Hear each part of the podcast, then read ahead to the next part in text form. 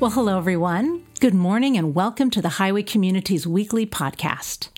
I am so glad that you're here, whether you're joining us live or after the fact. Thank you for tuning in, and thank you for being with us. Today, we're continuing on in our teaching series, Stories of Transformation. Stories are powerful vehicles that God uses to reveal something true and beautiful about who He is and what He does in us and among us and through us. Hearing stories of God's work in the lives of others provides a window to see His transformative work in our midst. And sharing our life stories invites us to take a closer look at God's redemptive work within ourselves. This summer, as part of our teaching series, Highway staff are sharing personal life stories of ours with you, our church family. And interspersed among these accounts are three stories that Jesus told. Three parables that contain invitations for us to encounter the transforming power of the risen Jesus Christ in our day to day lives. We've heard personal life stories over the last few weeks, and this week we're shifting gears and we're going to hear a story from Jesus. So, like the original audience of the story, a crowd in Galilee, let's gather around and lean in and listen to the words of Jesus. In Matthew chapter 13, starting in verse 1, we read That same day, Jesus went out of the house and sat by the lake. Such large crowds gathered around him that he got into a boat and sat in it while all the people stood on the shore. Then he told them many things in parables, saying, A farmer went out to sow his seed. As he was scattering the seed, some fell along the path, and the birds came and ate it up. Some fell on rocky places where it did not have much soil. It sprang up quickly because the soil was shallow. But when the sun came up, the plants were scorched and they withered because they had no root. Other seed fell among thorns, which grew up and choked the plants. Still, other seed fell on good soil, where it produced a crop, a hundred, sixty, or thirty times what was sown. The parable of the sower. In this story, Jesus uses the familiar to reveal something new. To do this, he uses the language of agriculture. And the language of agriculture was the language of Jesus' audience. Most Galileans, like most people in the Roman Empire, were rural farmers. And so, a story about a farmer doing what a farmer does, and seeds doing what seeds do, with birds and weeds and rocks in the midst of it all, well, the crowd would have resonated with all of these things because these things were very much a part of their lives. And Jesus chooses a perfect venue to share this story with rich images from nature. He tells this parable in the beauty of God's creation. You see, by this time, Jesus has left the synagogue and relocated his pulpit, if you will, to the outdoors. He's brought his teaching and demonstration of good news to homes in the countryside, and here we find him at a lake. Specifically, he's in a moored boat, which is a brilliant way for Jesus to not only be seen, but also heard by the masses as the water and the surrounding hills provide acoustic support. And above this natural amphitheater, there are likely birds flying overhead, which was a common sight due to the region's mild climate. So here we have Jesus utilizing these very simple and relatable images in a setting that facilitates envisioning those images. Yet, this common story about farming was understood by only a few of the farming community. While the surface level concepts of this parable were easily understood, the meaning of this parable was not. Thankfully, Jesus reveals this deeper meaning. Let's look at that together. Starting in verse 18, we read Listen then to what the parable of the sower means. When anyone hears the message about the kingdom and does not understand it, the evil one comes and snatches away what was sown in their heart. This is the seed sown along the path. The seed falling on rocky ground refers to someone who hears the word and at once receives it with joy. But since they have no root, they last only a short time. When trouble or persecution comes because of the word, they quickly fall away. The seed falling among the thorns refers to someone who hears the word, but the worries of life and the deceitfulness of wealth choke the word, making it unfruitful. But the seed falling on good soil refers to someone who hears the word and understands it. This is the one who produces a crop yielding a hundred, sixty, or thirty times what was sown. And so here we have the interpretation of Jesus' parable from Jesus himself. He reveals to his disciples that the meaning of the parable of the sower is that a person's reception of God's kingdom message is determined by the condition of their heart. Jesus reveals that the person's reception of God's kingdom message is determined by the condition of their heart. In the same way that soil can foster or inhibit the growth of a seed, the condition of the heart can foster or inhibit understanding and experiencing the truth of God's kingdom in our lives.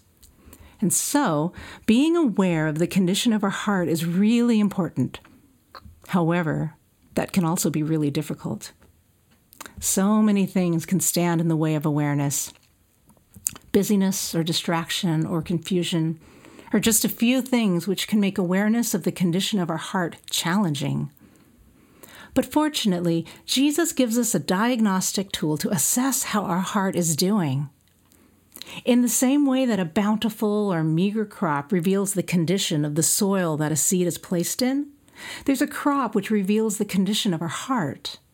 This crop is the emotions we feel, the things we do, and the words we say as we live our lives. Our inner and outer response to life's happenings is our crop. Have you ever had a friend ask you how you're doing, and you respond that you're fine, and then your friend looks you in the eye and says, No, actually, you're not fine? Maybe because they notice worry in your voice, or they saw that you just snapped at the dog, or they caught some other outward apparent clue that you, in fact, are not fine. That's definitely happened to me. Well, this is an example of using the crop, if you will, as a diagnostic tool. Now, don't get me wrong, having a heart of good soil in which Jesus takes residence isn't all about being happy. To the contrary, the Bible shows us that a broad range of emotional responses are not only important, but necessary and good and godly. But when the worries of life choke us, or joy is quickly scorched by the heat of tough times, or we miss seeing and experiencing God altogether, well, those are red flags. On May 8th, 2018, my mom underwent a biopsy to check out a suspicious lump. It was her birthday. I remember the ache in my stomach, really, the ache that ran across my entire body as the biopsy took place and then as we waited and waited for the lab results to come back. That ache was sort of a mix of helplessness and fear and other emotions I can't even articulate.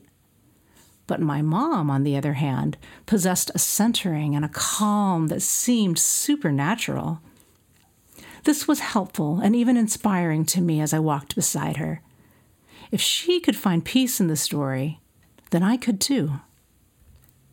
About two weeks later, it was confirmed that the lump was cancerous. At this point, I was emotionally prepared for this news. But a nervous anxiety over her unknown future still took residence in my heart, so I distracted myself with way too many Google searches to uncover what this could mean and what we should do next. And mom, well, she relied on the good advice of the good experts that God gave us, and she remained steady and hopeful and pragmatic.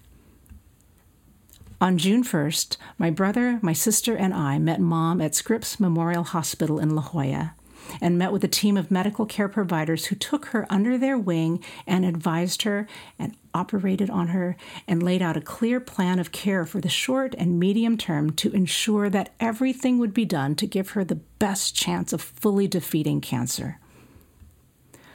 By God's mercy and goodness, the surgery was successful. The lump was removed with clear cancer free margin.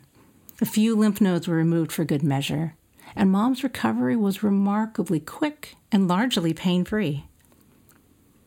Then, what started off as frequent appointments with doctors moved to less frequent check ins, as there was no sign of recurrence.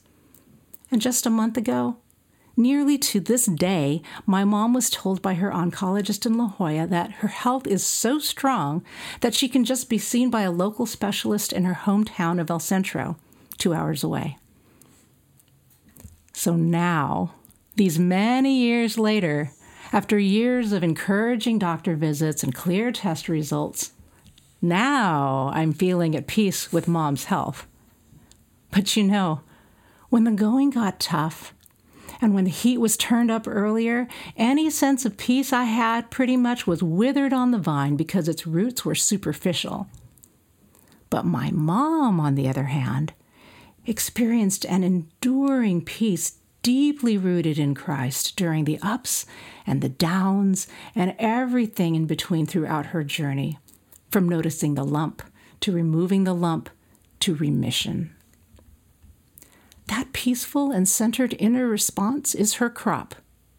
And as I look at her crop, it is very clear to me that the soil, or the condition of her heart, is good and healthy the Word of God and the experience of truths of the Word of God were tilled into the soil of her heart.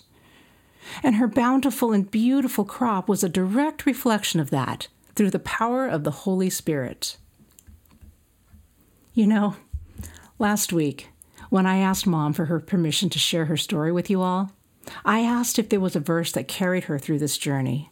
And her response was surprising and yet not surprising at the same time. She said, I don't remember a particular verse, but let me share with you my favorite verse. My favorite verse is Proverbs 3 5 to 6. And then she said it by memory as if it had been etched onto her heart for decades. Trust in the Lord with all your heart and lean not on your own understanding. In all your ways, submit to him, and he will make your paths straight. Out of my mom's heart sprung a crop, a hundred, sixty, or thirty times what was sown because the word, the truth of the kingdom, had taken root in her. She didn't need to read this passage daily. I mean, she certainly could have, but she didn't need to in order to experience it because she already knew it. She already believed it. She already experienced it. This truth from God's Word was alive in her, in the core of her very being.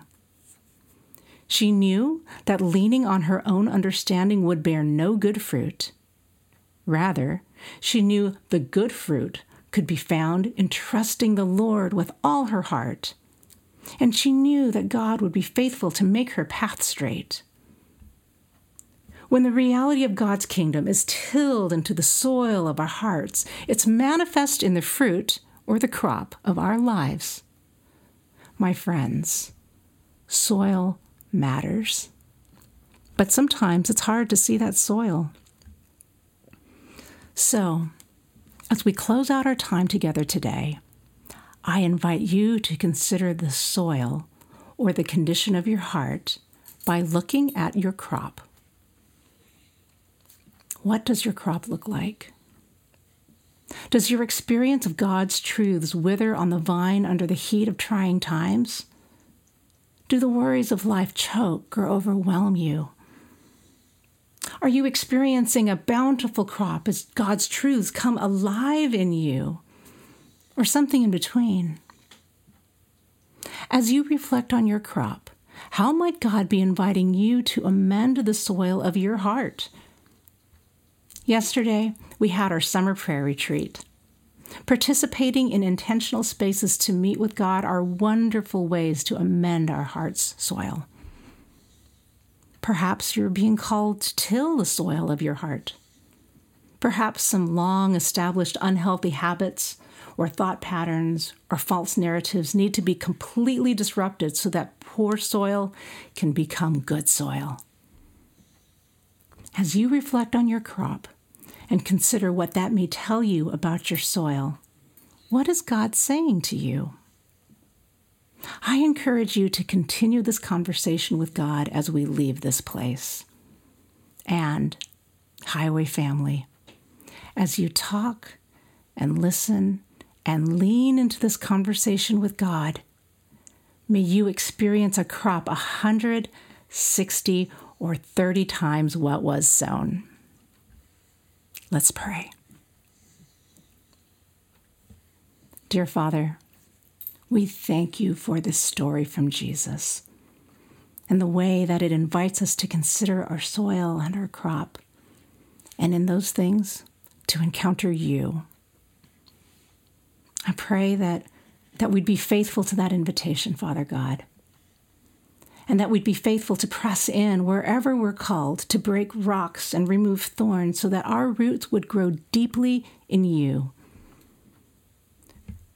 We thank you that we can have kingdom size encounters with you and your truths and promises in our lives. God, we want more and more of that. So please meet us through the power of your Spirit and point us towards you so that we can experience more of you. For it is in Jesus' name we pray. Amen.